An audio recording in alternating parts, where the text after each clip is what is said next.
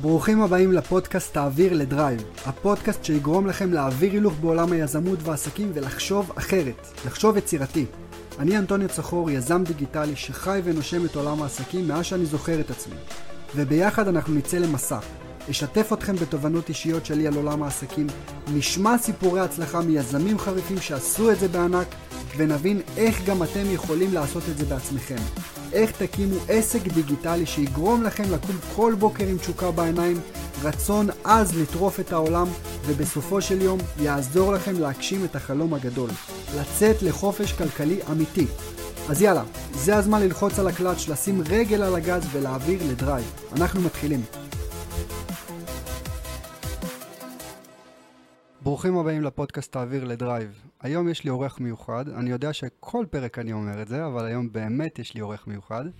Uh, האורח הזה נקרא יבגני, אם אני אגיד את השם משפחה אני קצת עכשיו uh, אחרוק שיניים, אבל זה יבגני צרצוואדזה, נכון? אמרתי מעולה, את זה טוב? מעולה. טוב, אין מה אני אעשה, אני גרוזיני גם, uh, אין מה לעשות. ויבגני הוא אורח מיוחד בגלל שהוא קודם כל חבר שלי. הוא חבר, אה, אם יש משהו טוב אה, שיצא מהצבא, זה באמת הדבר הזה של, ה, של הקשר של החברות שלנו. אנחנו מכירים ממש מהטירונות, נכון? מהטירונות נפגשנו? טירונות. כן. Uh, הרבה לא יודעים עליי, אבל אני למדתי בעוונותיי הנדסת תעשייה וניהול, גם אתה למדת. גם אני. וזה מה שהפגיש בינינו, וככה נפגשנו גם בטירונות, ועד היום, מהטירונות, אנחנו בקשר. זאת אומרת, מעל 11 שנים. אנחנו כן. בקשר שהוא קשר טוב, קשר מעולה. קשר גם, אה, מעולה. גם אומרת- עשית לי מתנה ליום הולדת, התחתנת. אשכרה, אשכרה, בתאריך של היום הולדת שלו התחתנתי. אמ, אז יבגני, אני רוצה שתציג רגע את עצמך, מי אתה, בן כמה, מה עושה בחיים, ונתחיל מעולה. אה, לזרום. אז אה, כמו שאנטוני אמר, אני יבגני צרצוואדזה, אה, מתגורר בהרצליה, אה, בן אה, 30. אני סוחר בשוק ההון הישראלי. כרגע אני סוחר באגרות חוב, גם ממשלתיות, גם של חברות, שזה נקרא קונצרני. אה, בעברי שכרתי בארצות הברית, באירופה, באסיה, אה, חוזים עתידיים, תעודות סל, אה, אפילו קצת אופציות, מניות. מדהים, אז, מדהים. בוא, בוא היה רגע לי נגיעה ניתן, ב- כמעט ב- בכל נכס. מדהים. בוא רגע ניתן, אתה יודע, איזושהי, ממש בקטנה ככה חמש דקות, טיפה מושגים שאנשים לא יאבדו אותנו במהלך הפודקאסט. מה זה אג"ח, מה זה מניות, מה זה אופציות, מה זה סוחר, מה זה משקיע. תן לי קצת ככה את, הנגיעות האלה, ובואו נתחיל אין. לשוט. מבחינתי אפילו שיהיה פודקאסט מאוד מקצועי, כאילו, קח אותנו לקצה, אין לי בעיה. אין, אין שום בעיה, אז אני אתחיל בקצת הגדרות. אה, סוחר זה בדרך כלל בן אדם שקונה ומוכר הרבה בתוך היום, או בטווחים קצרים. זאת אומרת, עד כמה שבועות. אוקיי, זה נקרא סווינג. אה, לא? כן, זה, זה הכינוי. אוקיי. סווינג זה כאילו מע- מעל אה, יום. בסדר? מהמם. יום עד אה, כמה חודשים זה סווינג, בתוך היום זה... אוקיי, זאת אומרת, סוחר. סוחר זה תוך יומי, ואם אני כבר עברתי את היום והאופציה נשארה פתוחה, זאת אומרת שלא מכרתי את מה שקניתי, כן, אז זה אה, הופך לסווינג. כן, זה הופך לסוג של סווינג. עד אה, כמה זה נחשב סווינג? בין כמה ימים לכמה חודשים, אם אני כן, לא טועה? שבועות, חודשים. יש, אוקיי. יש איזשהו שטח מת כזה בין אה, כמה חודשים כן. לכמה שנים, שזה, אין לזה באמת הגדרה. זה שטח אפור כזה. זה שטח אפור, זה... בין סווינג למשקיע, לא? כן, משהו כזה. אוקיי. אה, אז משקיע זה באמת מי- מישהו שמחזיק מעל לשנה בערך, כן? זה... גם, גם במשקיע יש כמה רמות, יש משקיע טווח קצר, משקיע טווח בינוני, טווח ארוך. אז הטווח הקצר זה באמת שנה עד שלוש, מהמם. בינוני שלוש עד אה, חמש, שש, ומעבר לזה זה כבר אה, וורן באפט. טווח ארוך. וור... ספציפית וורן באפט, אה, מה שהוא עושה זה, זה אפילו לא ארוך טווח, זה אינסופי. כן, זה השק-. השקעת וורן באפט. כן, הוא בדרך, בדרך כלל... ספר לנו רגע מי זה האיש ומה הוא עושה. אז אה, וורן- וורן באפט הוא, אפשר להגיד, אחד המשקיעים הכי משפיעים בשוק ההון העול- בעולם. אה, יש לו חברה שנקראת ברקשר רטווי. בעצם זה היה איזשהו מפעל טקסטיל שהוא קנה וואלה, בתחילת הקריירה לא שלו. ידעתי. אוקיי. אה, במהלך החיים שלו, הוא... אני חושב שזו ההשקעה הראשונה שהוא באמת טעה ועשה לא נכון, פעל לא נכון, שבסוף זה הוביל לחברת החזקות אה, שהיום שווה הרבה כסף.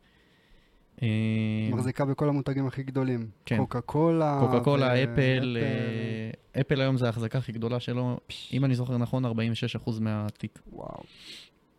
כן, אה, ויש לו שותף, צ'רלי מגנר.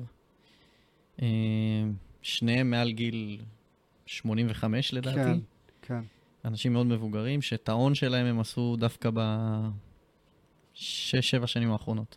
את רוב ההון. אה, באמת? בשש-שבע שנים האחרונות עשו את רוב ההון? את רוב ההון, כן, את הקפיצת מדרגה וואלה. של כמה, כאילו... את ה-10x. כן, את ה... בדיוק. את הדבר הזה, אוקיי. עשו את זה ב... ו- ומחזיקים מניות אה, 25-30 שנה. כאילו מניות קוקה גם יותר. קולה, מניה... גם יותר. גם יש, יותר. להם, יש להם חברות שהם מחזיקים מאז שהם הוקמו. אה, דרך אגב, כשהוא הקים את השותפות, וורן באפט, הוא השקיע דולר אחד והביא משקיעים שהביאו עוד 100 אלף דולר. ככה הוא התחיל את החברה. ראש ו- עסקי. בדיוק. אה, כן, ו... אני רוצה רגע להבין איך עושים כסף מהשוק הזה. עכשיו, לא השאלה הבנאלית של איך עושים כסף. מה, מה אני צריך לעשות, או מה היכולות שאני, שצריך להיות לי בשביל באמת לבוא ולסחור בשוק העצום הזה שנקרא שוק ההון, וה, וה, והחצי מפלצתי וחצי מדהים הזה. וזה בדיוק ההגדרה שלי עליו. אה, אז בשביל, בשביל, אה, אני אחלק את זה לשתיים, בסדר? בשביל להיות סוחר, אתה צריך סבלנות, הרבה ביטחון עצמי, ושיטה. מהמם, הבנה השיטה, כן. אתה צריך שיטה. אתה צריך, אוקיי. בסוף מה שסוחר עושה, הוא קונה בזול, מוכר ביוקר. כן. בדיוק כמו סוחר שקונה עגבניות ומוכר אותן בשוק, מהמם. אז במקום עגבניות אני קונה ומוכר חברות, אוקיי? או איגרות חוב של חברות, או לא משנה, נכס כזה או אחר. יחי ההבדל הדק. כן. אז אתה צריך איזושהי שיטה שאומרת לך מה זול, מה יקר, אוקיי? אמ, ובסוף הסבלנות להחזיק את הפוזיציה כדי שהפער הזה ייסגר ומה שנקרא, לממש את הרווח. אוקיי, אבל זה בתור משקיע. זה לא בתור סוחר. אה, זה זה בתור. סוחר? כן. בתוך היום? גם בתוך היום, בגלל זה אתה יכול להיכנס לפוזיציה בתוך היום, והפער לא ייסגר וייקח לו חודש, חודשיים, אה, שלושה, הבנתי. אוקיי. ואז אתה כאילו הופך לסוג של אה, swing. ל swing, אוקיי. אמ, כמשקיע, אתה לא צריך יותר מהיגיון בריא, מהמם. בסדר? היגיון בריא וסבלנות כמובן. אמ, זאת אומרת, אני יכול לקחת אותך תהליך קצרצר כזה של איך, איך מוצאים חברה מעניינת ולהתחיל לחקור אותה. מדהים. לצורך הדוגמה, חברה שאתה מכיר, שמעניינת אותך, שאתה משתמש בשירותים שלה ביום-יום, להגיד? כן, תן, סתם חברה. אה, בזק? בזק, מעולה. אז אם uh, תסתכל על uh, בזק, קודם כל היא מונפקת בשוק הישראלי, Mhm. יש לך את כל הדוחות. אז אתה יכול להחזיק בזק בשתי דרכים. או לקנות ישירות בזק, או לקנות את חברת האם, שזה ביקום, אוקיי. אוקיי? Uh, בזק, אתה, אתה מכיר את החברה, Mhm. חברת uh, תשתיות, uh, תקשורת. Uh, אז אתה פותח את הדוחות ואתה מסתכל בסוף כמה כסף נכנס, בסדר? ב- יש לך דוח רווח והפסד. Um, עדיף להסתכל ברמה השנתית, בסדר? ולא כל רבעון, כי לפ... לפעמים יש עונתיות בעסקים, נכון. אז אתה רוצה להסתכל ברמה השנתית. אתה מסתכל על כמה כסף נכנס בקופה, וכמה נשאר לך בשורה התחתונה. אבל זה רק מה שמעניין אותך? כי נגיד יכול להיות בנכסים והתחייבויות שה... אז זה, זה, זה תהליך ראשון, אוקיי. שבסוף אתה אומר, נכנס לי 100 שקל, בסוף נשאר לי שקל, זאת אומרת, אני עושה אחוז תשואה, מהמם. בסדר? עכשיו, יש אנשים שיגידו לך, בזק אחוז תשואה זה מעולה. אנשים יגידו לך, בזק אחוז תשואה, לא מעניין אותי. בשביל אחוז תשואה אני אלך לשים פיקדון בבנק. אה, אבל אם אתה רואה שנכנס לך 100 שקל, ונשאר לך 25 שקל, אז זה 25 אחוז על ההון. מהמם. כאילו 25 אחוז תשואה, בסדר? אז אה, זה יכול להיות קצת יותר מעניין. הם. בסדר? אז uh, זה דבר ראשון שאתה מסתכל. דבר שני, אתה רוצה להבין למשך כמה זמן זה יכול להחזיק. יכול להיות שזה שנה אחת שמימשו את כל הנכסים שלהם והם לקראת uh, פירוק, אז בגלל זה יש הרבה uh, רווח, כן, הרבה כסף בקופה. הרבה כסף בקופה, ו... אז אתה בדוחות אה, שנתיים יש אה, מה שנקרא אה, דוח דירקטורים. זה ממש הדירקטורים של החברה יושבים ומפרשנים את הדוחות, את הדוח רווח והפסד, את המאזן, למה היה עלייה בהכנסות, למה היה עלייה ברווח. הם צופים שזה ימשיך, הם לא צופים שזה ימשיך. מבחינתם מה התחזית צמיחה, קדימה. מהמם. אז בתור משקיע, זה מה שמעניין אותך. כל כמה זמן יש דוח כזה? דירקטורים? יש לך כל רבעון לדוחות רבעון. הרבעוניים, אבל הדוח המפורט הוא ברמה השנתית. אוקיי. הדוח השנתי הוא דוח הרבה יותר מפורט. עכשיו נגיד בזק. בזק, על פניו, ממה ש... אתה יודע, ככה אני... אמרת היגיון בריא מקודם, אז על פניו, זה לא משהו שהייתי סוחר בו תוך יומי, אני אגיד לך גם למה, כי זה כביכול חברה שהיא של תשתיות. ואז אני אומר לעצמי, אוקיי, אם זו חברה של תשתיות, אז זאת אומרת שלפעמים יכול להיות להם אפילו רבעון של המון המון המון התחייבויות, כי הם עכשיו הולכים לבוא ולעשות רשת חדשה של תשתית סיבים חדשה, אז באותו רבעון או באותה שנה יכולה להיות אפילו הפסדית או break even, והפירות אני אראה אותם רק בעוד שנה, שנתיים, שלוש, ארבע. אמ, עכשיו, איך אני יודע אם אני צריך להשקיע בה או לסחור בה? אז, אז כשאתה מסתכל על מניה בשביל לסחור מניה, פחות מעניין אותך העסק כעסק, יותר מעניין אותך דעת הקהל, האם זה נייר שאוהבים או לא אוהבים. ומה התנודתיות שלו. אם הוא מאוד תנודתי, אז אתה יכול בתוך היום לתפוס תנועות, ואז אתה יכול להרוויח מזה. לצורך הדוגמה, תיקח נייר אה, שבקושי זז, כמו חברות תשתיות, חברות צרכנות, שופרסלים כאלה, דברים כאלה שזזים 0.3, 0.4 בתוך כן. היום, או מדדים או דברים כאלה, זה פחות למסחר תוך יומי. אתה תחפש דווקא את החברות היותר בעייתיות, כן, הסקסיות. הסקסיות, הדברים שזזים, זה בשביל המסחר התוך יומי. מהמם. ואתה תמיד אה, רוצה להבין מה, מה הסנטימנט, איך השוק רואה את החברה הזאת. כחברה מדהים. טובה או חברה רעה? אז בעצם המסחר התוך-יומי הוא לאו דווקא... הוא יותר פסיכולוגיה, זהו, פחות... הוא, אה, הוא לאו דווקא היגיון בריא, הייתי יותר קורא לו פסיכולוגיה צרכנית. כאילו, מה הצרכן, כן. מה הצרכן הממוצע חושב שהולך לקרות איתו, ועם המניה בדיוק. הזאת, אפשר לתת דוגמה מאוד מאוד אה, ממשית, ממשית, ושאני מאמין שכולנו מכירים, כן? מה? טסלה. טסלה. החברה כחברה, בסוף היא חברת רכב, כן, והשווי שוק שלה הוא... כמו טכנולוגי. השווי שוק שם הוא כמו כל, אה, כל... בערך שלוש או ארבע חברות הרכב הגדולות יחד. ובקורונה זה היה כמו כל חברות הרכב ביחד. משהו כזה, כן. אז... אה, רגע, אני רוצה לעצור בנקודה הזאת שתבינו, שתבינו רגע. תיקחו את BMW, מרצדס, מיצובישי, פרארי, אה, רולס רויס, ווטאבר, לא משנה מה, תחברו אותם, פורד, כן. תחברו אותם ביחד, ואז זה, תיקחו את כל השווי הזה, זה היה השווי של טסלה בקורונה. שתבינו את האייפ. אני לא זוכר אם זה היה כל השוק. אה, כל הזה, אבל 80 זה היה- אחוז, 90 אחוז, או ממש, 75 כן, אחוז, זה- לא משנה, משהו באזורים האלה. זה, בגדול זה תמחר משהו כמו כל בית בעולם, יש שתי טסלות. כן, עכשיו אתם ה- מבינים שמבחינת הרציונל, הם בחיים לא יוכלו לעמוד בביקושים האלה, והם בחיים לא יוכלו להגיע למכירות בשווי הזה, ומבחינת הפסיכולוגיה הצרכנית, המכפילים על הרווח שלהם היו אסטרונומיים. מה זה, מכפילים של פי 100, פי 200, פי 300? אז היו, היו רגעים שאפילו זה נגע בארבע ספרות. וואו. כן. אז, אבל עדיין אנשים המשיכו לקנות שם, בסדר? אנשים המשיכו לקנות, ו... אתה יודע, כל בן אדם שני היה אומר לך, טסלה זה חברה שבחיים לא תימחק, בחיים לא זה, בחיים לא זה. ואמירות כאלה זה בדרך כלל האמירות שכשאתה שומע את זה בתור סוחר, או בתור משקיע, או בתור איש שוק הון, אתה מתחיל לחפש איך אתה... נורה אדומה. זאת נורה. אדומה שאתה מחפש איך דווקא לעשות לי ללכת, לכסף. דווקא ללכת נגד. כן. אה, ספציפית בטסלה, לא היה לי את האומץ ללכת נגד. כן, תשמע, חברה מפחידה ללכת נגדה. הרבה אה, אנשים נשרפו שם כשהם הלכו נגד. תשמע, זה גם, ה- זה לא רק החברה, זה המנכ"ל בעלים. אני רק אסביר, יש אופציה בשוק ההון, זה נקרא שורט, כן. שאתה בעצם הולך נגד, ה... נגד החברה. אתה Mhm. חושב שהמחיר המניה ירד. אתה בעצם ניגש לברוקר או לבנק שלך, אתה משאיל מניות ממישהו אחר, זאת אומרת, אני בא אליך, אני אומר לך, אנטוניו, המניות טסלה שלך, תן לי אותם, אני מוכר אותם בשוק ואני אחזיר לך אותם, בסדר? מהמם. אה, ואם אה, נגיד מכרתי אותם כשטסלה הייתה ב-300 דולר, אמ, אחרי שבועיים ירדה ל-200 דולר, אני קונה אותם חזרה בשוק ב-200, ואני מחזיר לך את המניה, ואני אומר לך, אנטוניו, אתה זוכר שהבאת לי את המניה? קח אותה חזרה, תודה. קח אותה חזרה, אני נשאר עם הפער. אני נשאר עם ה-100 דולר אה.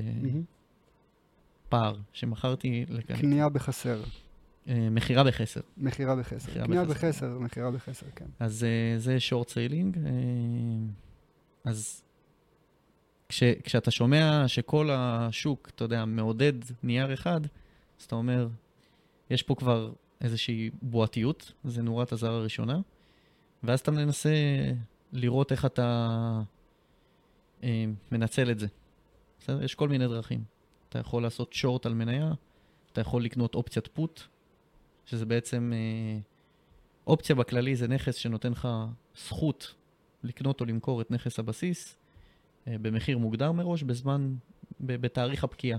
זה, זה בעצם אה, איזשהו חוזה עתידי, סוג נכון? של, כן, זה סוג של חוזה בין הקונה למוכר. כן, בוא, בוא רגע נעשה לאנשים סדר. מניה, אופציות, כן. יאללה, אה, בוא אג"חים וכולי. אז אופציה זה איזשהו סוג של חוזה זה- עתידי, שאני אומר כן. ברגע ש... כמו נגיד כדורגל, דקה 90, מה תהיה התוצאה בדקה 90? אז לא בדיוק. אז תסביר אה, במדויק מה זה אומר? אני אתן דוגמה כן. מספרית שיהיה קל לזה. לצורך הדוגמה, אתה מוכר לי אופציה, אתה מוכר לי סוג של ביטוח. מהמם, בסדר? אם קניתי ממך אופציית פוט, זאת אומרת, אה, במחיר, נגיד טסלה ב-300, כן. קניתי ממך פוט אה, 250, מהמם. זאת אומרת שאם היא תרד מתחת ל-250, יש לי את הזכות למכור לך, את ה- אה, למכור לך את המניות ב-250. ואתה חייב לקנות ממני ב-250, למרות שהמחיר עכשיו 220. אוקיי. ב- אה, ש- כמו שער יציג באיזשהו תאריך מסוים. כן. אז לצורך הדוגמה, אתה נתת לי את הזכות הזאת, אתה מקבל על זה כסף. קניתי ממך את הזכות, אתה מתמחר את ה... זה נקרא פרמיה. מהמם. אתה מתמחר לי את הפרמיה, ממש כמו בעולם הביטוח, ביטוח, בדיוק. אחד לאחד. אה, אופציית קול זה ההפך. זה... אה, פחות. נגיד, נגיד קניתי ממך אופציית קול של 350, טסלה הגיעה ל-400, יש לי את הזכות לקנות ממך ב-350, מהמם. ואתה חייב למכור לי ב-350. מעולה. אז זה אופציה. אג"ח. איגרת חוב זה בעצם חוב שהחברה אה, מגייסת ממשקיעים בשוק ההון. אה, כמו שהיא עולה- היא יכולה ללכת לבנק, והבנק יגיד לה, אם אתם רוצים, אה, לא יודע מה, הלוואה, לצורך הדוגמה בזק, רוצים לייצר תשתית של סיב אופטי בכל הארץ. מהמם. הפרויקט הזה עולה להם 100 מיליון שקל. הם הולכים לבנק, הבנק אומר להם, תשמעו, המיליון, ה-100 מיליון שקל האלה, אני רוצה, אני רוצה, 6 אחוז. אני רוצה 7% ריבית, אני רוצה ביטחונות, אני רוצה אמות מידה פיננסיות, אני רוצה, רוצה, רוצה, רוצה, רוצה, עם המון המון תנאים. כן. ואז בזק אומרת, אוקיי, שמעתי את ההצעה, הולכת לשוק ההון, ושוק ההון אומר להם, אתם יודעים מה, אני לא צריך ביטחונות, סומך עליכם, אתם בזק, מכיר אתכם, תביאו לי 6% ריבית. אז גם לא צריך ביטחונות, גם הריבית יותר זולה. הרבה פחות מ-6 אחוז, לא? אין לך היום- אחוזים כאלה. היום, היום האג"חים הם באזורים האלה. אה, בגלל, ה- בגלל הריביות. בגלל הריביות, אבל כן. לפני הריביות אנחנו מדברים על אז כן, הריביות היו אה, אזורי השתיים. 2-3 כן. אחוז, משהו כזה. עכשיו בוא, שני, בוא רגע נסביר, יש אג"ח שהוא קונצרני ויש קונצרני, אג"ח שהוא כן. ממשלתי. מה קונצרני, שדיברנו כרגע בדיוק. זה אג"ח שהוא קונצרני, כן. שזה בעצם חברה שמגייסת כסף לטובת בדיוק. המשך פעילות. בדיוק. אג"ח ממשלתי זה אומר שהממשלה מגייסת כסף לטובת פעילות, ככל שהממשלה יותר טובה, לצורך- ככה הריבית... לצורך הדוגמה, הרכבת הקלה בתל אביב, רוצים אה, להקים תשתית, אה, מדינת ישראל אה, רוצה לגייס כסף, אז היא פשוט פונה לשוק ההון. בגדול, אה, איגרות חוב ממשלתיות יש ממש כל חודש סוג של תוכנית כזאת של כמה הם מנפיקים. זה Mhm. קורה בימי שני, ב-12 בצהריים. Hmm. אה, וממש אתה יודע בדיוק כמה הם הולכים לגייס כל חודש מבחינת כסף. הכסף הזה משמש את המדינה לכל ה... כן, כן. כל התקציב שלה. ככל שהמדינה יותר טובה ודירוג האשראי שלה יותר טוב, ככה הריבית תהיה יותר נמוכה. יותר נמוכה, בדיוק. בגלל שהסיכון שאתה לא תקבל יותר. את הכסף הוא נמוך יותר. כן. האג"ח הכי טוב הממשלתי הוא ארצות הברית כמובן. אה, לא? היום, היום, אתה תופתע לגלות, אבל... שמה? אה, היום ישראל בריבית יותר נמוכה מארצות הברית, אבל יש פה גם פערי מטח. רגע, אבל אני עכשיו בתור משקיע חוץ, סוחר חוץ, אני אעדיף כן. להש- להשקיע בישראל, אם אני עכשיו רוצה להשקיע במטח ממשלתי. באג"ח ממשלתי? באג"ח ממשלתי. אני אשקיע בישראל לעומת ארצות הברית? לא נראה לי. מבחינה פסיכולוגית ארה"ב נתפסת יותר. נכון, אבל התשואה שם היא יותר גבוהה. גם בגלל שהריבית שם קצת יותר גבוהה. רגע, התשואה יותר גבוהה זה טוב לי. כן. נו, אבל תשואה גבוהה, זה אומר, זה ביחס ישיר לסיכון. זאת אומרת, תשואה יותר גבוהה זה יותר סיכון. כן, אמרנו את זה הרגע, אבל כן, אני אבל- בתור, בתור משקיע, סתם רנדומלי, ישראל או ארצות ארצות הברית, ארצות הברית. מן הסתם, ברור. אוקיי, ו... ואז בעצם יש לי סוג של ביטוח על הכסף, ושמה כן. מתחיל כל הבעיות של כל הכלכלה שלנו. אני אגיד את זה במילה ואתה תמשיך אותי, בעיה. כי אתה המקצוען. ברגע, ש... ברגע שהריבית ש... על האג"ח ש... שממשלת הברית קובעת, זה יניע את כל שוק ההון וכל מה שקשור לכלכלה והנדל"ן. למה? כי אם אני יכול לקבל הרבה כסף, בעצם תשואה גבוהה על הריבית שלי, אז המוסדיים, שזה בעצם מי שמחזיקים את כל הפנסיות שלנו, קרנות וכאלה, אומרים, וואלה, למה שאני עכשיו אסכן כסף וישקיע בהייטק, בשוק ההון? אני מקבל בממשלת הברית 6%. בוא נשים את כל ה-80 מיליארד דולר שלי באג"ח שהוא ממשלתי, נחכה 3-4 שנים, נקבל את הכסף חזרה. כיף. אז... אה, ושם מתחיל כל המשחק של הריביות. אז זה קצת יותר מורכב, כי זה מערכת... ברור, ניסיתי לפשט את זה זאת, כמה זאת שאפשר. מערכת מאוד מאוד מורכבת, אבל בגדול אתה צודק. כנס איתנו ל- לרזולוציות. בגדול אתה צודק, אבל uh, כש, כשמדינת, uh, נגיד הברית, הבנק המרכזי שם, שנקרא פד, מעלה ריבית, uh, בנקים אחרים קשה להם להיות אדישים, כי מה שיקרה, כמו שאתה אומר, הריבית שם תהיה מאוד אטרקטיבית, אז אנשים, מה, מה יעשו? הם ימכרו את הכסף שלהם, לצורך הדוגמה פה בארץ, ימכרו כן. שקל, יקנו דולר, כן. אוקיי? ואז יפקידו את זה בפיקדון, או יקנו אג"ח אה, ממשלתי. נכון. בגלל זה גם אתם תמיד תראו שנגיד בנק ישראל, אה, מאוד ישפיע עליו כמה שהפד כן. עשה בחודש האחרון, ברבעון האחרון, ולפי זה הוא יעשה. כי אם הוא יעשה פחות מזה או יותר מזה, הוא לא יהיה במשחק. אז, הכסף יצא אז- מהארץ, בקיצור. אז, אז בדיוק, אז מה שנקרא, השוק יתקן אותו.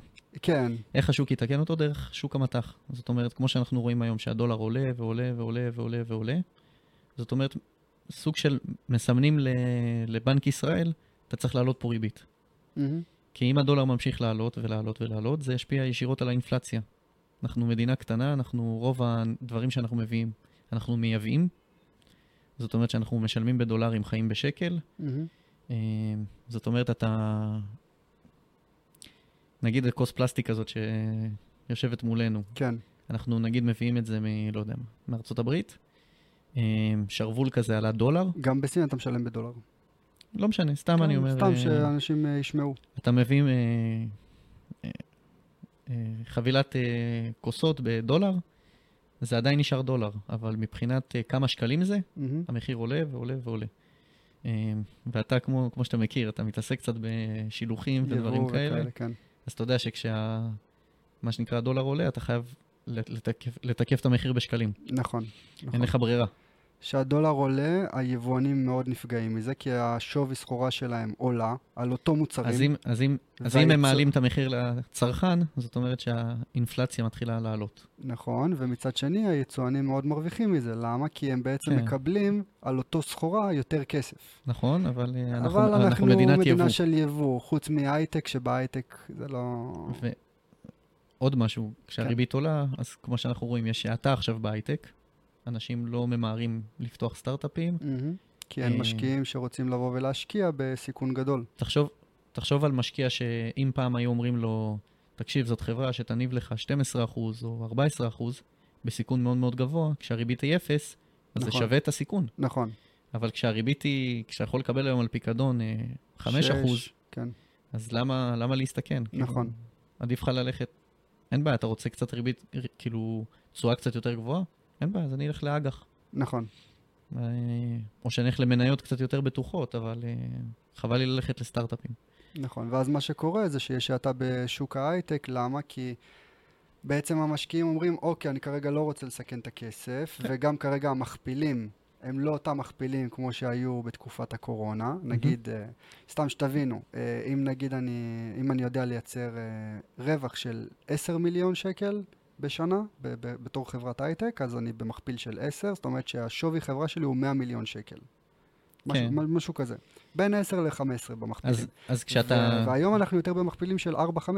אז בדיוק זה, אה, ברג, ברגע שהריבית עולה, הרי בסטארט-אפים התזרים הוא עתידי, אין לך כרגע תזרים. אתה אומר, מהמם. בעתיד יהיה לי מוצר, אנשים יקנו את המוצר, הכסף ייכנס לחברה, נכון. ואז אני אהנה מהפירות. כשהריבית היא אפס, אז אתה מאבן את התזרים הזה עם ריבית אפס. אז מבחינתך זה אותו תזרים. מהמם. אבל כשהאלטרנטיבה שלך היא 6% בחוץ, ולחכות עכשיו 10 שנים בריבית כזאת, אז את הכסף שתפגוש בעוד 10 שנים, הוא, הוא לא באמת... אתה לא, אתה לא רוצה הוא לא אותו... כזה שווה. הוא לא שווה בדיוק. אתה, לא כזה אתה שווה. מעדיף את הכאן ועכשיו. כן, אתה תעדיף לכאן ועכשיו. כן. אה, אז זה, זה, זה אחת, זאת אחת הסיבות שבאמת אה, שוק ההייטק הישראלי קצת נרגע. לא אומר, אתה יודע, נפל, זה, אבל הוא נרגע. כן, כן. אוקיי, אה, בואו רגע נלך עוד פעם לקצת מושגים, אה, מה זה אז מניות. דיברנו מה זה אופציות, דיברנו אג"חים, תעודות סל, מניות. אז בואו נדבר על אה, מניות. אז מניה זה בעצם שותפות בחברה. כמו שאתה, כמו כל בן אדם שפותח חברה בעם בארץ, הוא בעל מניות מהמם. בחברה שלו.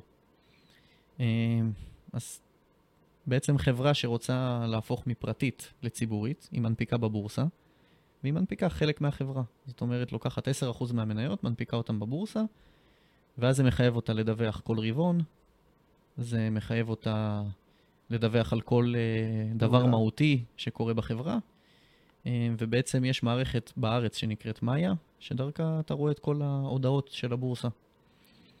אה, אז זה, מניה זה בעצם שותפות בח, בחברה. אתה זכאי לדיבידנד, יש מניות שאתה אפילו זכאי להצביע בהצבעות של אה, דירקטוריון. לא תלוי בכמות המניות שיש לך? לא, אתה יכול מ... וואלה. אתה יכול מ...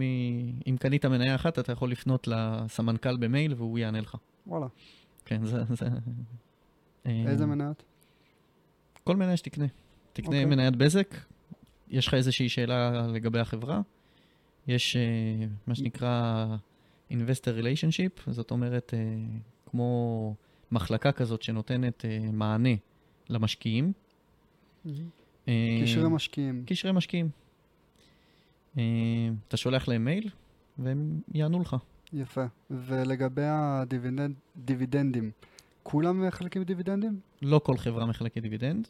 בדרך כלל אה, חברות... תסביר מה זה דיבידנד. קודם כל דיבידנד, כן. זה בעצם אה, חלוקת רווחים. אה, יש לך, בעצם יש לך ש- שתי דרכים לקבל כסף חזרה מהחברה. או שהחברה תקנה את המניות של עצמה בשוק, ואז בעצם יש פחות מניות, ערך המניות עולה, ואז אתה מרוויח את זה על הנייר, או שהיא מחלקת לך דיבידנד, ממש מביאה לך חלק מהרווחים. מהמם.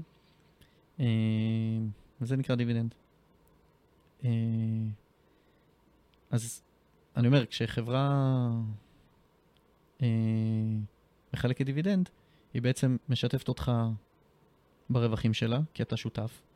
אז בתור בעל מניות אתה זכאי לדיבידנד ואתה זכאי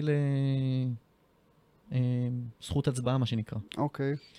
אה, עכשיו, יש מניות, כמו פייסבוק, שזה בלי זכות הצבעה.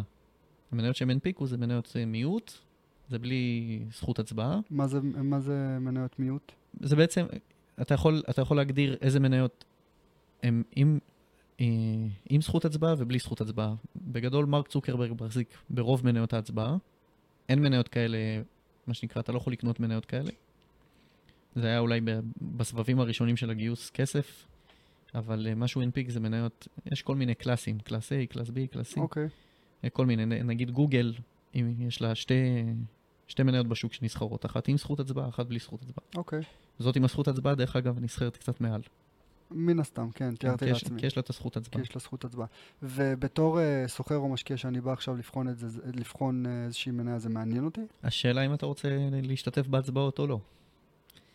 השאלה זה מה, מה אתה רוצה אה, מהחברה. לא, לא, אז אני אחדד את השאלה.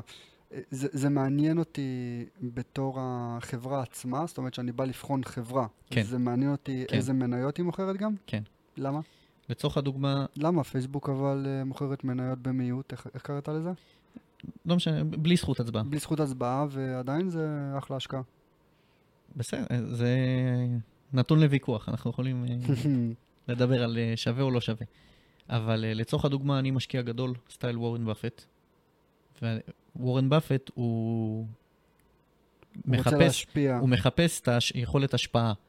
אוקיי, הבנתי. אה, אז יהיה לו קשה מאוד לבוא לקנות מניות של פייסבוק בלי יכולת ההשפעה, בלי... מהמם. הוא קונה עכשיו נגיד 15%, 20% מהחברה, כן, וצוקרברג מתחיל לעשות שם מה שבא לו. כן, לוורן באפט זה בעיה, הבנתי. אתה מבין? אז אוקיי, מה זה תעודות סל? תעודות סל זה כמו... אה, אני אתן אה, דוגמה כזאת שכולם יבינו? כמה מניות ביחד, לא? כן, זה כמו איזה קבוצת רכישה, בסדר? אה, אם אתה רוצה לקנות, יש כל מיני מדדים, אוקיי? יש S&P 500, זה 500 החברות הכי גדולות בארצות הברית. יש נסדק 100, 100 חברות הטכנולוגיה של ארצות הברית, הגדולות בארצות הברית. תל אביב 35, 35 החברות הכי גדולות בתל אביב. אז תעודות סל זה בעצם, במדד אתה לא יכול להשקיע בצורה ישירה, אוקיי? אז תעודות סל זה בעצם כלי שהמציאו בשביל שתוכל להשקיע במדדים. אתה קונה תעודת סל, או היום זה נקרא קרן סל ו... סליחה, אני מצטער. רגע, אבל כשאתה אומר לי אני לא יכול להשקיע במדדים, אה, בנסדק אני לא יכול להשקיע? אתה יכול להשקיע בנסדק דרך, אז? דרך קרן סל. זה בעצם, אה, אני לא משקיע ישירות במדד? אתה לא משקיע ישירות במדד. חידשת לי, כן, לא אתה לא. משקיע ישירות במדד. וואלה. אתה, אתה יכול לבנות את המדד הזה בצורה עצמאית ולקנות כל מניה לפי אה, המשקל אוקיי, שלה. לא, אוקיי, לא אעשה את זה, אבל... ואז אתה, כן, אתה לא תרצה להיות ב... בקרה של... אה, בבקרה 100 הזאת, חברות, וכל הזמן לאזן את זה, כן. וכל הזמן אה, נכנסת מניה, יוצאת מניה. אוקיי. אז יש לך גוף שמנפיק תעודת סל, לצורך זה הדו... בעצם איזשהו duplicate, כן, שמתחקה אחרי המדד? מתחקה אחרי המדד, אוקיי. והוא מנהל לך את זה גם. יש שם דמי ניהול, לכל תעודת סל יש אה, בעצם איזה שהם דמי ניהול, מהמם. ידועים מראש. אה, ובעצם אה, הדמי ניהול האלה שאתה משלם, זה בדיוק על הדברים האלה שהם קונים לך מניות, מוכרים לך מניות, ואתה בעצם משקיע באיזשהו משהו. אה, לצורך הדוגמה, בשביל להשקיע בנסדק, אתה קונה תעודת סל של אינבסקו שנקראת QQQ, אה, והם מנהלים לך את ההשקעה. אם מניה יוצאת מהמדד או נכנסת למדד, מניות שלא מתפקדות טוב, חברות שלא מתפקדות טוב, והשווי שלהן יורד ויורד ויורד, הן מוחלפות בחברות שמתפקדות טוב. יותר טוב. ואז בעצם אה, השקעה במדדים זה סוג של אה, משחק מכור כזה. Hmm. כי מה שלא טוב מוציאים ומכניסים את הטוב. היה לנו ויכוח על זה, זוכר? לא מזמן. כן. הלכנו לשחק סנוקר ואמרתי לך, רגע, שנייה, אני רוצה להבין. בנסדק 100 זה בעצם נקבע לפי שווי שוק, נכון? כן. בוא נסביר רגע מה זה שווי שוק, מה, מה הווליום, מה הנפח, נכון? אז כמות המניות המונפקת, כמות המניות הקיימת, כן. כפול מחיר המניה. יופי. עכשיו, אתם, כאילו, אמרתי לעצמי וגם לך, זאת אומרת שאם אני רוצה לבוא ולנפח חברה, נגיד כמו טסלה, אז כן. אני יכול בחברה שהיא רווחית קצת, או אפילו לא רווחית, שהשווי שוק שלי יהיה עוצמתי. ואז בג- אמרתי, רגע, אבל, אבל זה לא נכון לקבוע ככה שזה, המאה, שזה 100 החברות הכי גבוהות. למה לא לעשות את זה לפי מדד הרווחיות הכי גבוה? נכון. אז, אז יש, לך, יש לך כל מיני מדדים בעולם, בסדר? המדדים המפורסמים, הם הולכים לפי שווי שוק. אבל יש לך מדדים שהולכים לפי הדיבידנד הכי גבוה. נגיד בן אדם שרוצה לקחת את הכסף ולראות איזשהו תזרים ברמה הרבעונית, או Mhm. כל חודש, או לא משנה, אז הוא יכול לקנות את כל החברות שמחלקות דיבידנד. כן, אבל או- אתה זוכר מה ענית לי אז? מה ענית לי? למה זה נקבע ככה? אני, אני לא זוכר, אבל אה, בגדול, זה- זה- בגדול זה נקבע ככה, כי ככה זה הוחלט. אה, אה, כי- כן, אבל גם בגלל הפסיכולוגיה הצרכנית בסופו של דבר. כן. גם בגלל זה. גם בגלל כי זה. אני אקנה טסלה כי אני מכיר טסלה. נכון, זה חד נכון. משמעית בגלל זה. נכון, לגמרי. כאילו, בגלל יכולה. להיות חברה מאוד מאוד רווחית, ואני לא מכיר אותה בכלל, ו- ויהיה איזשהו דינוזאור, והיא לא תהיה שם. אני בטוח שאני אפתיע אותך, אבל לא מזמן הסתכלתי על אה, דוחות של שתי חבר... חברות משקאות מפורסמות, אה, שהייתי בטוח שקוקה קולה היא החברה הכי גדולה מבחינת אה, שווי שוק. לא, מבחינת היקף בארצות הברית מכירות. פפסי. בארצות הברית פפסי. אז כן, פפ- הופ- הופתעתי, פפסקו, לא? פפס- פפסי, פפסיקו. פפס- פפסיקו, כן. אז הופתעתי לגלות שפפסיקו היא הרבה נכון. יותר גדולה, בארצות הברית, כן. הרבה יותר גדולה. כן. גם מבחינת הנפחים שהיא עובדת, מבחינת נכון. הליין מוצרים, מבחינת הכל. כן. רגע, אבל- חברת הבת, חברת האם או חברת הבת? פפסיקו, חברת האם. פפסיקו, אז היא מחזיקה עוד אה, הרבה דברים. יש לה המון המון המון בעיקר אה, מותגים, מאכלים. המון מותגים. טבס, להם טבסקו, אה, ש- ט- טאקו. טאקו בל וכל מיני טאקו כאלה. וכאלה. גם יש להם שם איזשהו שבריר של מניות, אבל אה, הופתעתי לגלות שפפסי פפסי חברה הרבה יותר גדולה מקוקה קולה, כן. אבל ברווחיות קוקה קולה אוכלת אותה? אוכלת אותה בהליכה. כן. כן.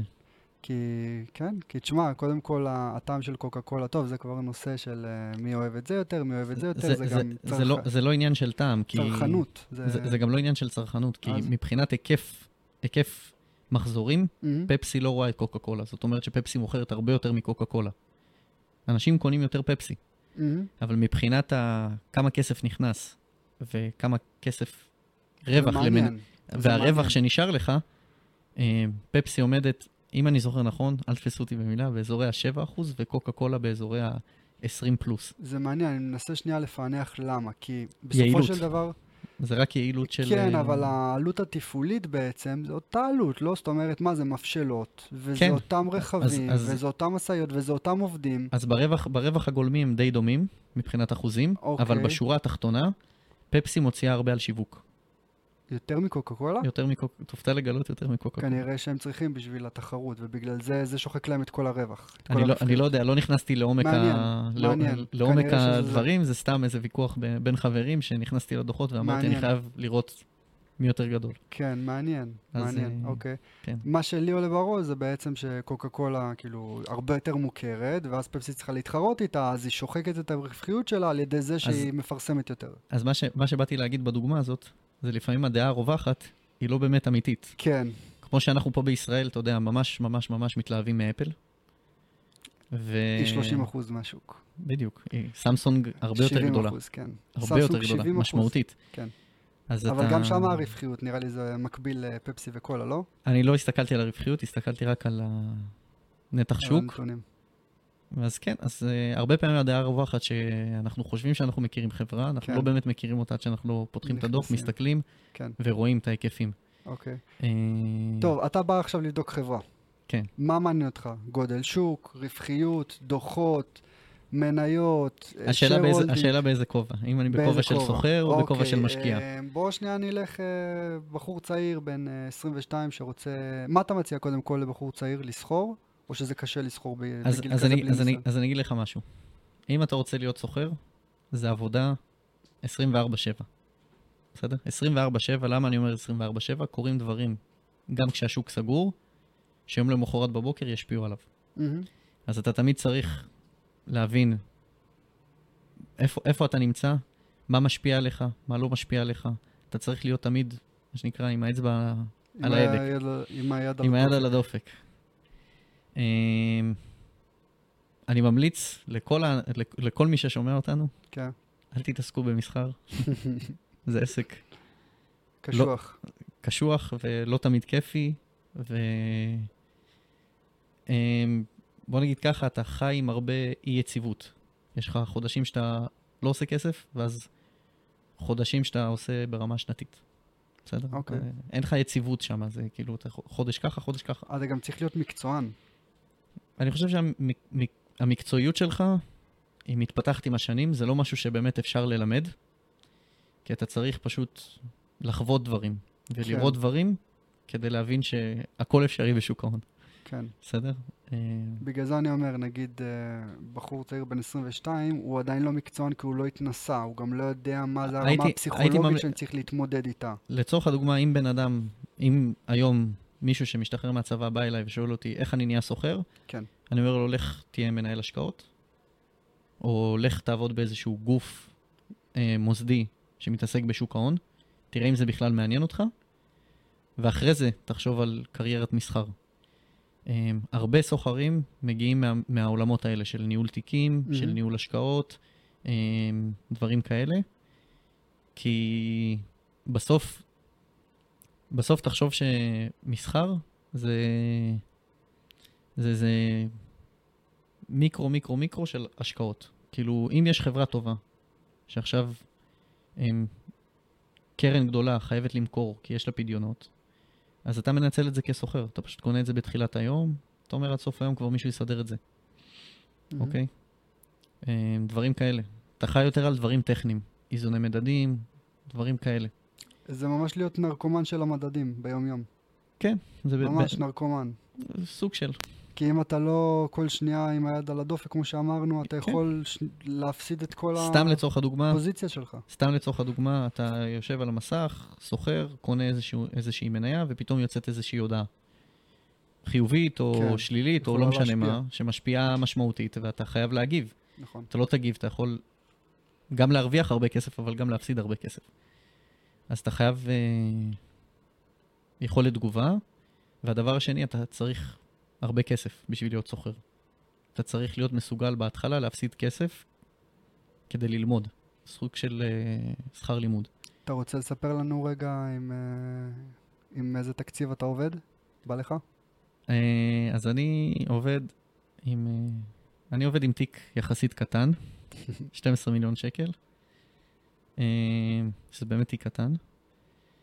אה, בלי מינוף. זה. זה אחרי מינוף, אוקיי. בסדר?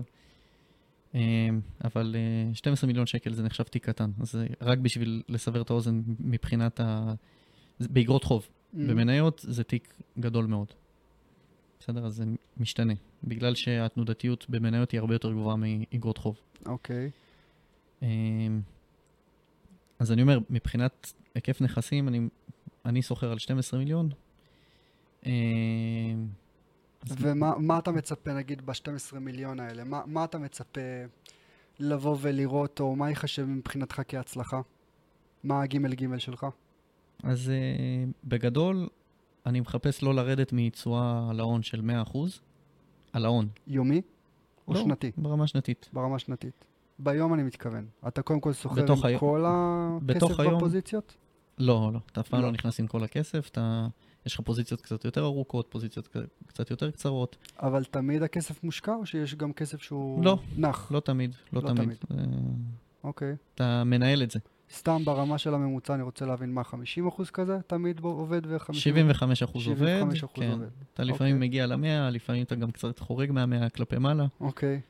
אבל uh, רוב הזמן אתה עם 70, אח- 75 אחוז עד 50 אחוז בפנים, תמיד. אוקיי, ונגיד אה, פוזיציה, אתה, אתה מסתכל ברמת הפוזיציה של אה, break even, רווחי הפסדי, ממש ברמה הזאת, או אז- שאתה אומר ככלל העוגה? אז אתה מנתח את זה גם ברמת הפוזיציה, גם ברמת התיק, גם ברמת ה...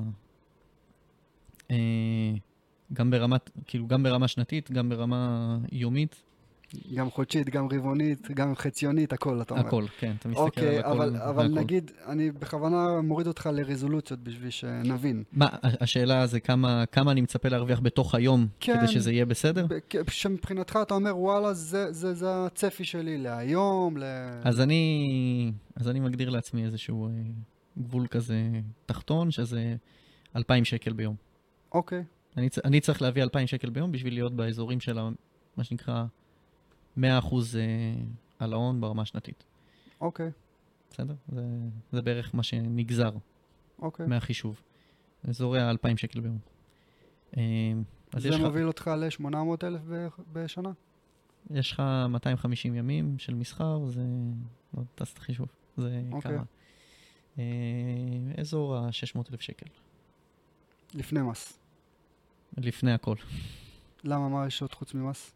אה, אה, הוצאות מימון. הוצאות מימון, בוא מיסים, תסביר רגע, בוא תסביר רגע, יש גם חלוקת מה זה מינוף. רווחים, יש חלוקת רווחים. אוקיי, יש, סבבה, אה, אז בוא תסביר רגע מה זה מינוף, מה זה הוצאות מימון, מה אז- זה מיסים. אז מינוף, בגלל שאנחנו עוסקים במסחר, והבנק מודע לזה, אז הוא פותח לנו מסגרות. אתה נגיד אה, שם אה, עשרת אלפים שקל, והוא עושה לך מינוף של 1 ל-20, אז אתה כביכול יכול- לעבוד עם 200 אלף שקל.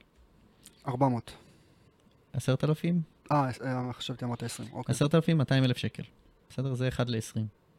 אה, זה, זה, זה האזורי המינוף.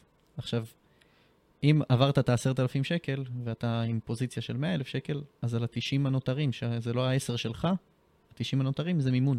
בנק בעצם מקים לך הלוואה, Mm, ברמה היומית, ברמה השבועית, ברמה החודשית, ועל זה יש ריבית. מהמם. הריביות הן בדרך כלל אזורי הפריים. פריים, פריים פלוס קצת. בסדר, אוקיי. אז היום זה, הפריים בארץ זה 4, זה 4.75 פלוס 1.5, זה 6.25. אז זה, זה פחות או יותר. זה פחות או יותר ה...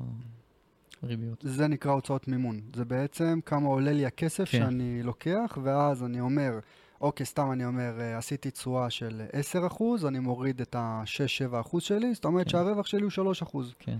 ההכנסה, עכשיו, 3 אחוז, אתה מכפיל בפי 20, כי מינפת את עצמך פי 20, זאת נכון. אומרת 60 אחוז על ההון. כן. זה נכון. ה... וככה העשירים עושים כסף. ככה עשירים עושים כסף. הם משתמשים בכסף של אחרים, הם ממנפים כסף, כן. אוקיי? אה, כמו שאתם מתארים לעצמכם שאילון מאסק בא לקנות את טוויטר, הוא לא בא עם אה, 300 מיליון, אה, אז ד- 300 דרך- מיליארד אה, דולר בעובר ושב. דרך אגב, הוא הביא את רוב הכסף, ספציפית, אה, ב... וואלה? ספציפית ב- בעסקה הזאת. כן, דווקא הוא, שמעתי הפוך. דווקא שמעתי שלא. הוא הביא את רוב הכסף, הוא מכר אז- מניות של טסלה כדי לממן את ה... סגור, אז לא הוא, אז אה, יצחק תשובה, חברנו היקר. כן. אה, שנגיד אה, אתם שומעים כל התספורות וכל הדברים האלה, זה בעצם, הוא בא לקנות, מי שלא ראה מגש הכסף, ממליץ לו לראות. זו סדרה מרתקת, יצאה נראה לי לפני עשר שנים, שלוש פרקים, ראיתי אותה אולי איזה 70 פעם. אה, בעצם מה שהם אומרים זה ככה, יצחק תשובה בא ולקח כסף מהמוסדיים, מהבנק, בשביל לבוא ולקנות חברה מוסדית. הוא בעצם לקח כסף, כמו שאני עכשיו אבוא, ייקח הלוואה מהבנק ויקנה את הבנק. משהו כזה, כאילו, משהו אבסורדי. מש, משהו דומה. משהו דומה לזה. ואז, ברגע שהוא עושה את זה, אה, כמובן, זה, זה טייקון, זה, זה אל הון, אז לא מבקשים ממנו ביטחונות, כמו שעכשיו אני אבוא לבנק ובשביל 20 אלף שקל, אומרים לי, תביא את אבא שלך, תביא את אמא שלך, תביא את הדירה שלך, אם אתה לא מחזיר את ה-20 אלף האלה, יש לך הוצאה לפועל. יצחק תשובה, לא, מה פתאום, הוא לוקח 5 מיליארד שקל, אז לא צריך ביטחונות. מה זה, זה יצחק תשובה. מה קורה אם הוא נופל, יצחק תשובה? מי מחזיר את הכסף? אני ואתה. שאלה טובה. אני ואתה, ואז יש תספורות של אה, 2 הפ- מיליארד שקל. הפנסיה שלנו. הפנסיה שלנו, יש תספורות, ואז הריביות בבנקים עול- עולות, וה, והפנסיות שלנו נפגעות. אה, אז אני רק, ו- אני רק אסביר מה זה תספורת ל- תסביר. למאזיננו. כן. בעצם, כשחברה פושטת רגל, לוקחים את כל הנכסים ומנסים להחזיר את כל ההתחייבויות. זאת אומרת, לנושים. לנושים. בדרך כלל, ב... מה שנקרא בשרשרת המזון, Hmm. זה קודם כל הבנקים, אחרי זה זה אגרות חוב, ואחרי זה בעלי המניות. אוקיי? אז uh, תחשוב שנגיד uh, תשובה היה חייב מיליארד שקל, החברה שווה 600 מיליון, אז uh, קודם כל באים לבנקים, נגיד החוב של הבנקים היה 300 מיליון, אז uh, נותנים את ה-300 מיליון לבנקים, אחרי זה נשאר 300 על uh, התחייבויות של uh, 700 ל- לאג"חים. אז אומרים להם, חבר'ה, זה, זה תספורת של 55% בערך. משא ומתן. משא ומתן, כאילו מי כן. שעם החזה יותר נפוח, כאילו העורך דין שלו, העורך דין שלו. אז uh, מתחיל איזשהו משא ומתן מול מחזיקי האג"ח. כן. עכשיו, יש לך, יש חברות שיש להן כמה סדרות של אג"ח. יש אג"ח עם, ביטחונות, בלי ביטחונות, אז מי, מי בראשון, מי, Hmm. למי ישלמו יותר, למי ישלמו פחות, ואז מתחיל, ואז הולכים לספר. אבל כן, ואז הולכים לספר כמו אה, יהודה מספיח- מספיחס. בדיוק. יוצאים עם חצי תספורת. אבל בגדול כן, ככה העשירים עושים את הכסף שלהם. הם לוקחים מינוף מבנק או מגוף הדוגמה- מימוני כזה או אחר, יש- ועל יש- הכסף הזה עושים... כן, עוד יש, כסף. יש שתי דוגמאות אה, מאוד מאוד גדולות ומוכרות בשוק ההון הישראלי. נוחי דנקנר עם IDB ואליעזר פישמן. Hmm. אה, כן. ש- ספר לנו קצת מה אליעזר פישמן עשה. אליעזר פישמן, אה, עוד פעם, לא מכיר אה, ברמה האישית, מסיפורים ומכתבות. הוא הימר על הלירה הטורקית, שהיא תרד, שהיא תעלה. שהיא תעלה במיליארד דולר. אני לא זוכר את הסכום המדויק. אני זוכר, במיליארד דולר. תחשבו שהוא הוא נכנס לקזינו. הוא נכנס לקזינו עם כסף שלנו, כסף מוסדי, כן. והוא עכשיו בא אה, לרולטה והוא אומר, אני שם אה, מיליארד דולר על השחור, ויצא אדום, משהו כזה, ויצא אדום. משהו כזה. כן. זה הזוי, כאילו שאנחנו, אתה יודע שעכשיו אני מדבר ככה. הזוי. אז הוא. עשה את זה דרך החברה, דרך, אה, דרך החברה. החברה, חברה לא, שהיא הייתה חברה ציבורית, לדעתי. כן, אבל הכסף זה לא כסף של העובר ושב של החברה. גם אם זה העובר ושב של החברה, הוא לא יכול לעשות את זה. כי זה צריך- ציבורי. הוא צריך אישור. נגיד אם זה היה פרטי, שלך, תעשה מה שאתה רוצה. רוצה. אם זה חברה ציבורית, זה כסף של המשקיעים, זה זה כסף של בעלי המניות. בעלי המניות. כן. של כל השותפים, והוא פשוט קיבל את ההחלטה, עשה את זה, הפסיד הרבה הרבה כסף. אה, פשט רגל, מה זה... פשט? רגל במהלך המשפט שלו שהתנהל, אם אני זוכר נכון, שבע שנים. הוא פשוט פיזר את כל הנכסים שלו בין כל בני המשפחה שלו, כן. ואז פשוט אמר, חבר'ה, אין לי, אין לי כסף להחזיר. כי הוא נתן ערבות אה, אישית להלוואות שהוא לקח. כן, אז, אבל אז, הנכסים היה, לא אז שלו... היה אפשר לרדוף אחריו, אבל כן. אי אפשר לרדוף אחרי הילדים כן, שלו. הנ- הנכסים לא שלו, אבל שם אשתו והילדים, ואי אפשר כן. לגעת בהם. הכל, הכל, מ, לכאורה. הכל, הכל מפרסומים אה, הכל בעיתונאות. לכאורה, כן, אנחנו לא אומרים כלום, הכל לכאורה. לא מכיר אישית, לא מכיר את ה... כן, זה, לא... כן, אבל, אה, שלא יתבעו אותנו פה. לא, לא עניין של יתבעו, אני לא, אני לא הכי בקיא בפרטים, אז אני לא רוצה להטעות אף כן, אחד, כן, אני לא כן. רוצה סתם ל- לספר סיפור, אבל... אה, כן. אוקיי, אז אתה עכשיו סוחר עם אה, תיק של 12 מיליון. אה, כן. אתה עכשיו, אה, תספר לנו רגע איך נראה היום-יום שלך, וגם איך אתה נכנס לפוזיציה. אז קודם כל, אני מגיע... השוק, ב... השוק הישראלי נפתח 9.55. רגע, אתה סוחר שוק ישראלי, שוק ישראלי. סבבה? השוק בישראל נפתח 9.55, אני מגיע למשרד באזורי השעה 8, יושב, קורא קצת עיתונות, אה, כל מיני ידיעות, דברים, מהמם. אולי אני יכול למצוא איזה משהו. אה, עובר על כל מיני ניירות, לפי השיטה שלי בודק מה זול, מה יקר. אה, לא אמרת כלום, תגיד לנו את השיטה. ככה על זה- קצה המזלג. זה קצת בעייתי, אני לא, בעייתי? אני לא יכול לחשוף את ה... כן, באמת? השיטה. זה- אה, אוקיי. בסוף, בסוף כל אחד ומה שהוא עושה. והזה שלו, אוקיי, סבבה. אה, מה זה, אבל זה סתם שנבין, זה הולך לפי מדדים מסוימים, זה כל מיני... אני בוחן, אני בוחן את זה ברמת ה... ברמת הסיכון אה, שהאג"ח מתמחר. אוקיי. בסדר. אז אם אני חושב שיש חברה שהיא פחות מסוכנת מחברה מסוימת, והחברה הזאת, אה, נסח... אה, כאילו האג"ח נסחר בצורה שהיא יותר מסוכנת מהחברה הזאת, אז אני קונה את זאת, מוכר את זאת. אוקיי. עושה איזה משהו מגודר כזה. מהמם. אה, אז אני רושם לי ניירות שהם זולים, ניירות שהם יקרים, ואני מנסה לייצר, לבנות איזושהי פוזיציה סביב הדבר הזה. איך אתה עובד? דף ומחברת או... דף מחשב? ומחברת. כן? כן. מהאולד סקול? 2023, דף ומחברת. זה הכי כיף. אה, דף ועט. דף. אה, כן, דף ומחברת. ואתה המשכת איתי. זרמת איתי, דף ומחברת. דף ועט, אה, הכי כיף. הכי פשוט. הכי פשוט, הכי נוח, הכי נגיש. מה, פשוט בא, עושה איזושהי סקירה לי- על השוק, זה השם של המניה, ומתחיל... כותב לי את הניירות, איזה ניירות אני רוצה לקנות, איזה ניירות אני רוצה למכור, כמה מכל דבר אני רוצה לעשות, ומתחיל לעבוד. מנסה לקנות פה, למכור שם, ממש כמו לבחור עגבניות ברמי לוי. ממש ככה. אוקיי, ואז אתה נכנס לפוזיציה, מה ההרגשה שלך שאתה נכנס? אין שום הרגשה, זה כבר זה נהיה... כבר זהו, סטטי? כן, זה כבר נהיה טכני לגמרי. מה מה הפוזיציה הכי גדולה שפתחת? אה, לפני ששכרתי בשוק ההון הישראלי, שכרתי ב- בארצות הברית, בחברה הקודמת? בחברה הקודמת. אוקיי. שם הפוזיציה הממוצעת שלנו הייתה אזורי ה-200 מיליון אה, דולר. אוקיי. היינו בפוזיציות גדולות. אבל... ואיך זה ללחוץ עם היד על ההדק? אני בטוח שיש גם מלא אה, עיניים לפני שאתה לוחץ, אבל אה, בפעמים הראשונות זה אה, מרגש, אבל אחרי זה זה נהיה באמת משהו טכני. סטנדרטי? כן. משהו טכני. רגע, 200 מיליון דולר, 200 מיליון דולר. מיליארד שקל פוזיציה? 800 כן. אה, 800 מיליון שקל פוזיציה? משהו כזה, כן.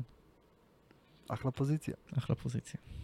אוקיי, אבל שם זה בטח סיכון נמוך, זה נמוך, מפוזר, נמוך. זה מפוזר על המון המון המון נכסים, וזה בצורה, אוקיי. זה גידור מלא, גידור מלא. אתה לא לוקח כיוון על השוק. רגע, אה, אתה יכול לספר מה עשית אז, או ש... אני מעדיף שלא. סבבה. אוקיי. מעדיף שלא. בגדול שכרנו נכסים שנמצאים בבורסות שונות, אותם נכסים, וכשהיו נפתחים פערים, היינו קונים בבורסה אחת, מוכרים בבורסה אחרת, ופשוט מחזיקים את זה עד שהפער אה, נסגר. ארביטראז', הר- מה שנקרא ארביטראז', כן. כן. הפער בין אה, מדינה למדינה או בורסה לבורסה. נכון. ארביטראז', ארביטראז' זה בעצם רווח ללא סיכון, זה כשאתה קונה את אותו הנכס, אוקיי? אתה קונה מהמם. אותו במקום אחד, בזול, מוכר, אני אתן דוגמה לארביטראז'. מניית טבע נסחרת בארץ ונסחרת בחו"ל. מהמם. אוקיי? לצורך הדוגמה, אני אעשה את זה קליל. היא נסחרת בארץ ב-10 שקל, בחו"ל, עם שער הדולר, אתה לוקח אותו בחשבון, מהמם. היא נסחרת ב-12 שקל. בתוך היום. ממש ברגעים אלו שאתה מסתכל על המסך. אז לא, כי ש- זה חשוב שאנשים יבינו שזה כן. לא אחרי שהסתיים היום. כן, כן, כש, כשאתה, יכול, היום. כשאתה יכול לבצע בשניהם פעולות. בו זמנית. אז אתה, מה שנקרא, מוכר בארצות הברית, קונה בארץ, מגדר את הדולר שקל, בסדר? סוגר, זה, ש- זה נקרא box, אתה סוגר פוזיציה שהיא box, ויש לך אפשרות להמיר מניות מאמריקה למניות בארץ. אז אתה עושה המרה, הפוזיציה נסגרה, נשאר לך רק התזרים הכספי. זה ארביטראז', זה רווח ללא סיכון. מדהים. אה, עכשיו שנייה שתבינו. קטע טכני. זה- שמעתם מה הוא אמר? זה רווח ללא סיכון. אין פה סיכון. והשאלה הנשאלת, אה, שכולם עכשיו, אה, כל, כל היהודים הטובים רוצים לשאול, איך אני עושה את זה בעצמי? אה, אי אפשר. אפשרי. אה, יש לך פשוט הרבה מתחרים שיעשו את זה לפניך. כן, אבל אתה צריך להיות ברמת מהירות של אלפיות השנייה להתחבר לבורסה. כן. אתה צריך כאילו אה, שקע חשמל בתוך הבורסה. כן, אתה. אז אתה לא יכול לעשות את זה מהבית. מהבית לא. כי מה קורה אם נגיד. נתקע לך האינטרנט או פתאום עושה לך רפרש? אתה יכול להפסיד הרבה כסף, אתה יכול להרוויח הרבה כסף, כן. אבל אתה... זה ברמה של שניות, מאיות השנייה, זה כבר הופך מרווח ללא סיכון ל- לסיכון. לסתם פוזיציה. כן, ואז זה- זה כבר לא מעניין. זה, כבר, זה כבר לא הביזנס שלי, זה לא זה כבר הביזנס. ביזנס אחר. אוקיי, אז בוא נחזור רגע עכשיו לחברה עכשיו, מה שאתה, מה ש, מה שאתה אז- עושה. אז היום מה שאני עושה זה בעצם, אפשר לקרוא לזה איזשהו, אה, אני סוחר איזה שהם פערים באגרות חוב, מהמם. אוקיי? אה, וזהו, אני פשוט עושה את זה ב scale ים מאוד מאוד אה, גדולים, אז הרווח, השורה, מה שנקרא, P&L. ה-P&L שלך הוא, הוא בהתאם. יחסית, אה, תחשוב שאתה נגיד עושה חצי אחוז על אה, 12 מיליון שקל. אז זה ה... מדהים, ואמרנו מקודם רגע אה, הוצאות, אז יש את ההוצאות מימון. כן. יש... אה, חלוקת רווחים. יש את החלוקת רווחים, יש... אה, אחרי זה מיסים. אחרי זה- מיסים, אז כמה זה חלוקת רווחים? זה פשוט מתחלק בעוגה של כל אחד עם הבעלי כן, מניות? כל אחד ומה שהוא סוגר עם ה... סבבה. ומיסים? בוא נדבר רגע מיסים בשוק ההון. אז השאלה איך אתה עובד, אתה עובד עם חשבונית, אתה עובד עם תלוש, ואז אה, לפי זה נגזרים המיסים. אוקיי, אבל המס הוא 25 אחוז, לא? לא, זה... אתה מתפרנס מזה. אה. זה מס הכנסה. אה, אוקיי. זה מס הכנסה רגיל. זה לא... אוקיי. זה לא מס אה, רווחי הון. מס Mm. רווחי הון זה בן אדם פרטי שקנה איזה מניה והיא עלתה והוא מכר אותה אחרי שנה, שנתיים, זה... זאת אומרת שאם אתה שוכר, זה ממש העבודה שלך, ואז אתה לא צריך לשלם 25 אחוז מס. אתה משלם הרבה יותר מס, כי זה מס הכנסה. אז לא עדיף לעשות את זה בתור אה, פוזיציה של בן אדם, כאילו, לא, לא כעובד? אם יש לי את ההון הזה בצורה פרטנית, אז כן, אני אעשה את זה. Mm. אבל אה, אם אני חברה שמוגדרת, שסוחרת בשוק ההון ומתעסקת בשוק ההון, אז זה... במקרה הזה זה מס חברות, שהוא די דומה ל... 25 אחוז. כן, למס רווחי הון. אבל אחרי זה, אם אני רוצה לפגוש את הכסף, אני יבגני, כן, אז אני צריך להוציא לי את זה בתלוש, ואז אני משלם מס הכנסה, ויש כן, כן. פה הבנתי. תהליך ארוך מאוד. כן, כן. אז קודם כשאנשים, כל זה טוב שאתה כשאנשים, גם... כשאנשים בבית יושבים וחושבים, אה, הוא עשה על 12 מיליון אחוז וזה אה, 120 אלף שקל, אז חבר'ה, אני מתחלק עם זה עם הרבה אנשים. אחרי זה זה מגיע לחברה, זה מיסים.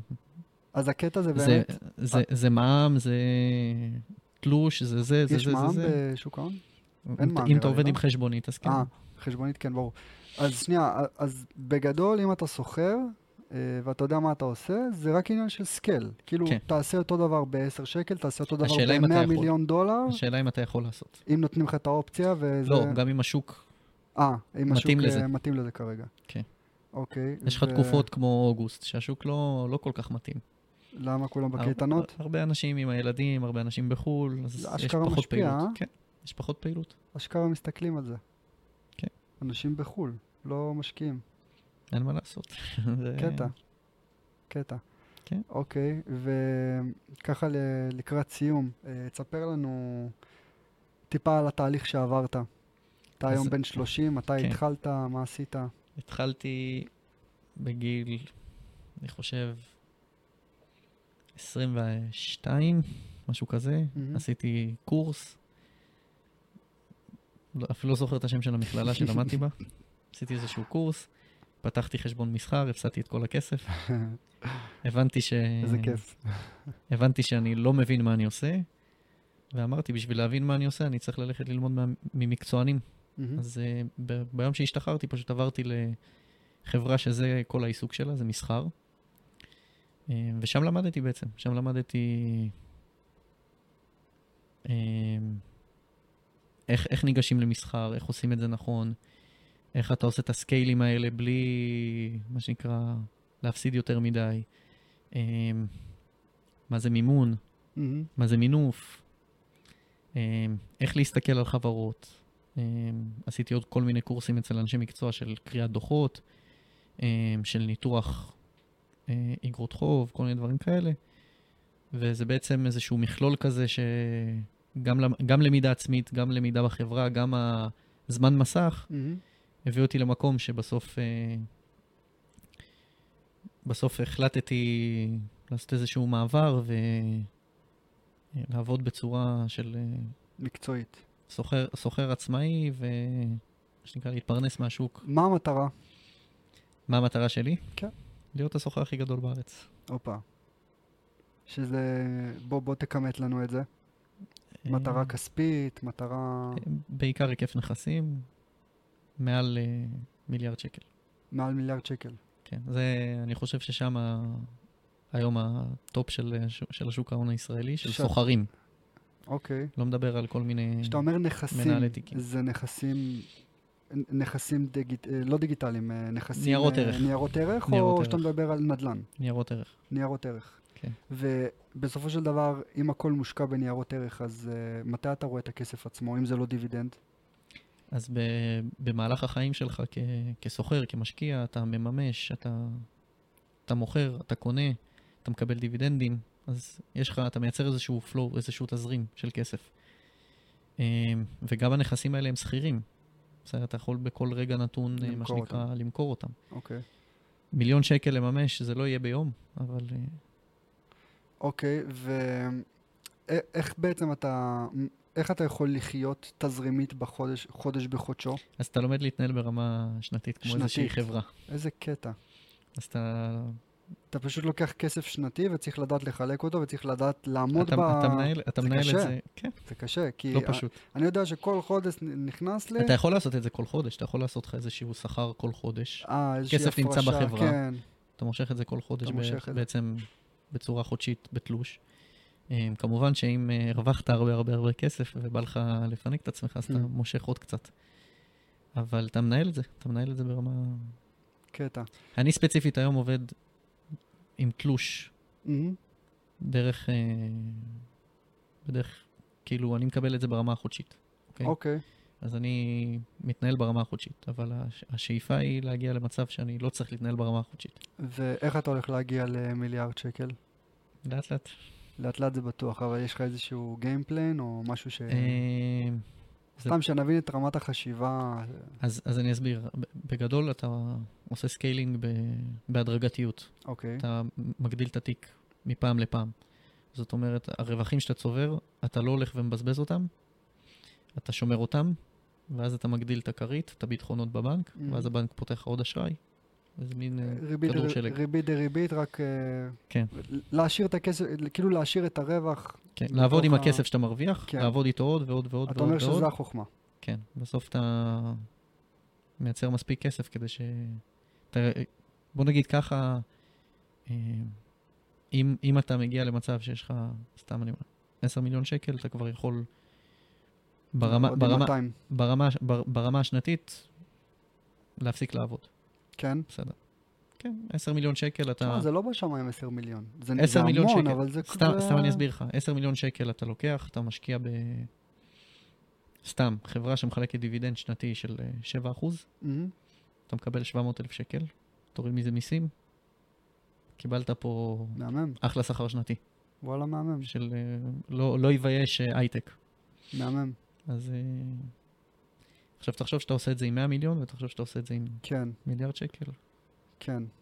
שיש לך כסף, איך אומרים? שיש כסף, לא בעיה לעשות כסף. כן, זה יותר פשוט. זה הרבה יותר פשוט. הרבה אתה יותר מדבר פה באחוזים של 7% תשואה, 6% תשואה, אבל על, כן. כן. על, אה, על מספרים של 100 מיליון, אתה מבין שזה באמת משהו שמאפשר לך לחיות לגמרי. ברמה החודשית. כן, לגמרי. אתה לא צריך יותר מזה. אתה לא צריך... מה יותר. אתה צריך יותר מ-70 אלף שקל בחודש? פחות מיסים, אחרי- פחות אחרי מ-50 מיסים, אחרי נגיד. זה, זה נשאר לך אולי איזה אזור... אם אתה עושה את זה בצורה פרטית, אז יש לך רק מס רווח הון וזהו. אתה כאילו... כן. ואולי אה, כמה גרושים ליועץ השקעות. ש... אם יש, לך... אם יש לך יועץ השקעות, אם אתה עושה את זה פרטני, ו... כן. והיית רוצה להגיע להון של 10 מיליון, הייתי רוצה הון יותר גדול, אבל... אה, לא, ברור, אני אומר, היית רוצה להגיע להון של 10 מיליון ואז היית שם את הכל בדיבידנד? לא, אני... היית עושה את ה scaling הזה? אני, אני כנראה אסחר עד, ה... עד היום האחרון, עד שיהיה לי פרקינסון או שאני אהיה עיוור. קטע, זה ממש כמו e-commerce. פשוט לקחת אה, לרמה של scaling. כן, אה, ברגע שיש בח- לך שיטה שעובדת, אם מצאת איזשהו מוצר שעובד, ואתה יודע למכור אותו, כן, ויש לך שיטה שעובדת, ממש אתה ככה. פשוט משכפל ומשכפל ומשכפל. במנהל מודעות זה ככה, מנהל מודעות זה איפה שמפרסמים, כן.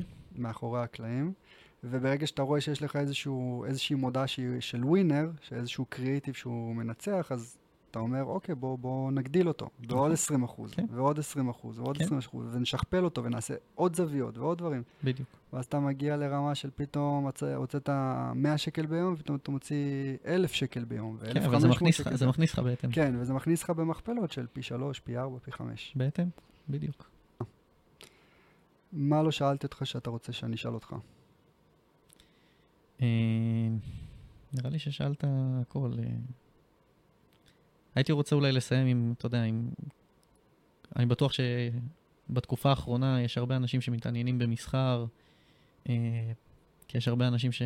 אתה יודע, עושים כל מיני קורסים, מלמדים, דברים. אז ההמלצה שלי לאנשים האלה, תבדקו באמת מי הבן אדם שמלמד אתכם, ואם הוא עושה את זה. אם הוא עושה את זה, אז יש לו מה שנקרא את הרשות ללמד. את הרזומה. את הרזומה ללמד. אמ, וכמו שאמרתי, מסחר זה לא תחום פשוט, זה עבודה סזיפית, קשה. אמ, אז תחשבו טוב לפני שאתם, אה, כאילו, הכסף לפעמים, אתה יודע, אה, מעוור. מנצנץ, כן. אבל אה, אני יודע להגיד שרוב הסוחרים לא מתפרנסים ברמות האלה, הגבוהות. בסדר, רוב הסוחרים עם, עם תיקים יחסית קטנים, כדי גם לאפשר לעצמם חיים. תשמע, בכל תחום, בכל תחום. רוצים את הטובים ביותר. אם זה בעריכת נכון. דין, רוצים את ה... אומרים, אה, השוק מוצף עורכי דין. נכון, אבל אם תהיה טוב- אם תהיה טוב, אתה תמצא תעבוד. עבודה. באי-קומרס גם, כל מי שמתעסק באי-קומרס עושה כסף? לא, רוצים את הטובים ביותר. נכון, במסחר אותו דבר. אותו דבר. אתה צריך להיות מקצוען. מה שאתה עושה, תעשה כן. אותו על הצד הטוב ביותר. כן. אה, וואו, החכמנו, החכמנו. בכיף. היה טוב, היה ממש ממש כיף. שמחתי. תודה רבה, אחי. תודה רבה, ככה, שנתת ושיתפת מה, מהידע שלך. בכיף. ששווה הרבה. אה, וזהו חברים, אנחנו ניפגש בפרק הבא, ואל תשכחו להעביר לדרייב, יאללה ביי. זהו חברים, עוד פרק הגיע לסיומו. אם נהניתם ובא לכם לפרגן, שתפו את הפרק, ככה נוכל לגעת בכמה שיותר אנשים. תרשמו לנו בתגובות את מי אנחנו חייבים לארח בפודקאסט הבא, כדי שנוכל להמשיך לייצר תוכן איכותי עבורכם. יאללה, ניפגש בפרק הבא, ואל תשכחו להעביר לדרייב. אוהב ומעריך, אנטוניו.